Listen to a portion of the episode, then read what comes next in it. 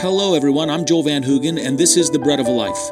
This program is brought to you by Church Partnership Evangelism. To learn more about our reach around the world, go to cpeonline.org. To learn about our mission fellowship in Boise, go to breadoflifeboise.org. We've been considering Elijah's confrontation with Israel on Mount Carmel from 1 Kings chapter 18.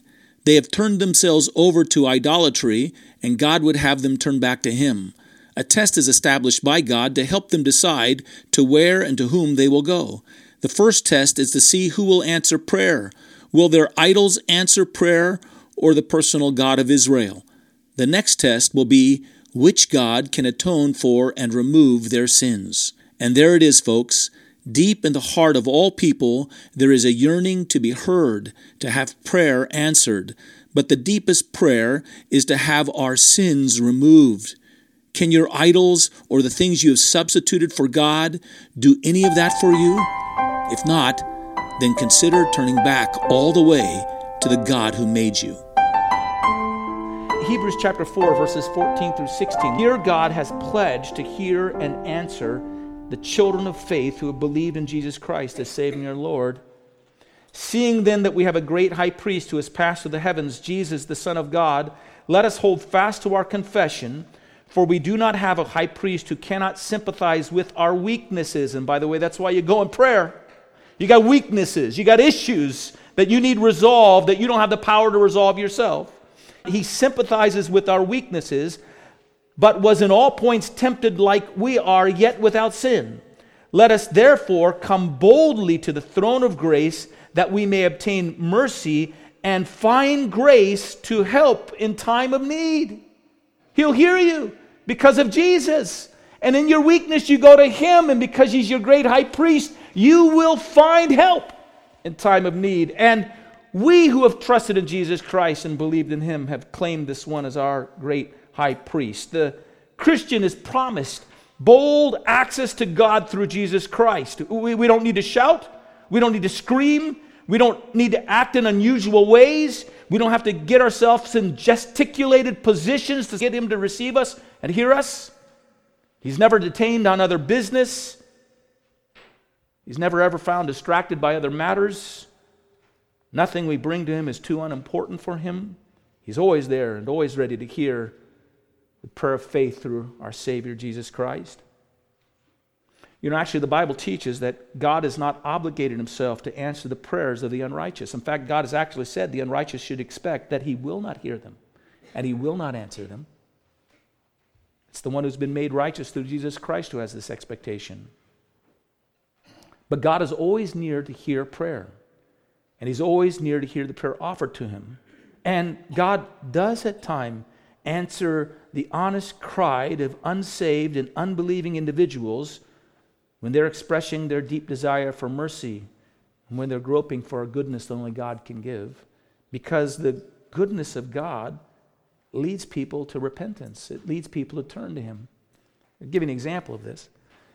I was in Cambodia years ago. It was actually the first time that I ever traveled to Cambodia. I was speaking to a woman who was at that time the head of Far East Broadcasting Company, which is the major Christian broadcasting company they, taking the gospel into Asia. She was sharing me her testimony of how she came to Christ. And her testimony began with her during the time of the killing fields. And during the time of the killing fields, the people were forced into forced labor throughout all of Cambodia, and she was one, in one of these forced labor camps. And if you did something to upset those individuals who were directing and overseeing those camps, they could come down on you rather hard. And apparently, she had done something that had upset them quite profoundly, and she was sentenced to be sent away to a prison. She was put on a cart, and she was being wheeled away to the cart, and she knew that there were two prisons that she could go to, and they didn't say which one she was going to. And that the first turnoff to the prison was a prison in which people would go and they would suffer, but then at some point in time they'd be released. But if she didn't turn off to that first one, the second prison they'd go to, nobody had returned from. They'd all died and all been destroyed. And by the way, I had an opportunity to see one of those prisons where they kept these individuals. And you might know of our man, Ernest Ung, who is our director for our ministry in Cambodia. And he had one sister who survived the killing fields. And when she had returned to Phnom Penh after the fall of communism, because she spoke French and Khmer and Vietnamese, she was taken by the Vietnamese who at that time had overthrown the Cambodian, and they brought her into one of these prisons where everyone had died. And the bodies, the dead bodies of all the people who had died, were still just stacked up within this prison. And she was forced to be the individual interpreting and declaring everything that she saw to all the people of Cambodia. And it's the Sleng prison, and you go back to Cambodia now, it is the museum representing all of the tragedy of what took place during the killing fields. And she was the one who was the spokesman for that initially. And I had an opportunity to tour that place with her and with Ernest as she told us the story firsthand of what she'd experienced. Terrible and awful. Well, this woman is being led off to a prison just like that. She doesn't know if she's going to go on the first road. If she turns off the first road, a little hope. Second road, no hope whatsoever. The cart comes by the first road and it doesn't turn, keeps going straight. Now all of a sudden she starts to pray. She starts praying through every spirit she can think of the spirit of her ancestors, the spirit in the trees, the spirit in the sun, the spirit in the, in the grass, or whatever it is, whatever spirit she can conjure up. But then all of a sudden she realizes these are not enough. Our people prayed for these for ages, and look what we're going through. Finally, she says, Oh, Spirit who made all spirit, Spirit who created all things, I don't know your name, I don't know who you are, but if you rescue me and save me, I'll serve you forever. And here she is before me, the director of the Far East Broadcasting Company, this Christian station that broadcasts the gospel throughout Southeast Asia. God did rescue her, God did preserve her. The day did come when she learned the name of that God and learned of the salvation that He had provided through His Son, and God had answered her prayers. Elijah says, You pray, I'll pray. You go ahead and pray your prayers, I'll pray my prayers. I want to leave you there for just a moment. The fact is, because we know that God has not promised to hear the prayers of the unrighteous, but God has promised to hear our prayers, how should we respond to this test ourselves? We should pray for others. We should pray for their salvation. We should pray that God would reveal himself and make himself known. We should pray that his goodness be showered out upon them. We pray that God encountered them and God reveal himself to them, that God's own goodness would lead them to repentance. We should, we should pray for them. It's our promise. God answers us, and so we pray. Here's the second element it's the element of sacrifice. Here, too, you'll find that people all over the world, in modern settings and primitive settings alike, are making sacrifices to their gods. They'll give their lives, their dreams, their children, their futures, and all their energies to the God that they serve. And it's happening, it's happening in our day and age all the time people serving and turning away from all the other things that they have in their life and laying it down at the feet of some promise and some desire and some God. And what people are expressing in all this is a deep seated need, sense of need, and a deep desire to atone for their sins. A deep sense that they need somehow to have the sin inside of them covered. Deep inside individuals, they know that they're sinners and that there's a payment required for the sins that they've committed and they are expressing in all the energies and all the activities of their service and the sacrifices that they bring before the various gods. They are expressing in the sacrifices of their time and effort and money and even the misery they go through that they know deep down their sin has to be accounted for. It has to be paid for. It has to be covered in this way. The bowl that is brought was a offering for sin this bowl that has been set aside, that's being offered up, that Elijah offers up, is an offering that's a payment required for sins committed. We know, by the way, that there has to be a payment somehow for the sins that we commit. We know it. We know it instinctively. Whether you're a Christian or not, people know it. That's why there are so many florists in our community, right? Somebody knows he's got to make a little offering for the sins they commit. Here, honey, here's some flowers for you. And, Sorry, dear actually this knowledge that sustains so many charities. Know, if you're guilty about something, just make sure you get a dollar in that pot at Christmas time when you come out of the grocery store. Oh, you'll feel better and pay it off a little bit more. And we know. We know that somehow we have to atone for these sins. It's, it's why there's so much political activism in our day. It's, it's an expression that people know they're not right.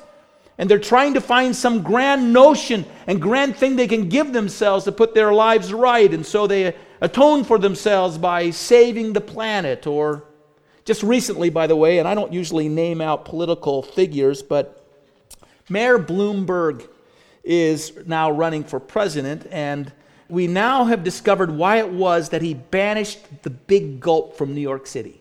You know, why did he get rid of sugary drinks in New York City? You can drink them, but you got to drink them in little shot glasses now. You can't drink them in a big, huge 32 ounce cup. Well, Bloomberg, about a month ago, said that he's relatively certain that if there is a heaven, God will let him into heaven because of the work he's done to bring people to have healthy diets. What we know now is that he was seeking to atone for himself. He's trying to find something that he can do to polish up his life and make up for whatever has gone on in his life and whatever shortcuts he took to make his billions. Either way, people know, people know. They feel this need. Somewhere their sin has to be paid for, and Israel knows it as well. Either they've got to pay for their sins with this drought that's been facing them, or this drought might bring them all the way into the unending fires of hell. So they have to offer a sacrifice made in their place to be accepted by a God who can remove that sin from them and bring blessing back into their life. And now here's the problem with atoning sacrifices. Here's the problem with these sacrifices that people bring. You can bring them to the wrong God. You can bring them to a God who has no standing to determine whether or not your sins have been covered and forgiven.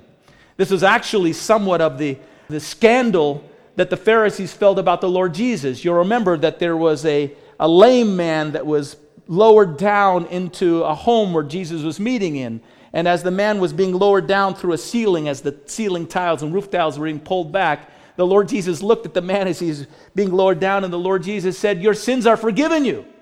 The Pharisees were scandalized by this statement. There's no one who can forgive sins but God alone. And they were right. There's only one who can forgive sins, and it's God alone. What they didn't know was that this was God in the flesh before them. Jesus said, So that you may know that the Son of Man has power to forgive sins, I say to you, take up your bed, rise, take up your bed, and go home. But it's a waste of time going to the wrong God for atonement and forgiveness. Baal cannot atone for your sins. You have not sinned against him. You can't forgive your own sins, by the way. You hear people saying that, you know, I'm just trying to find a way to forgive myself. You can't forgive your own sins because primarily you have not sinned against yourself.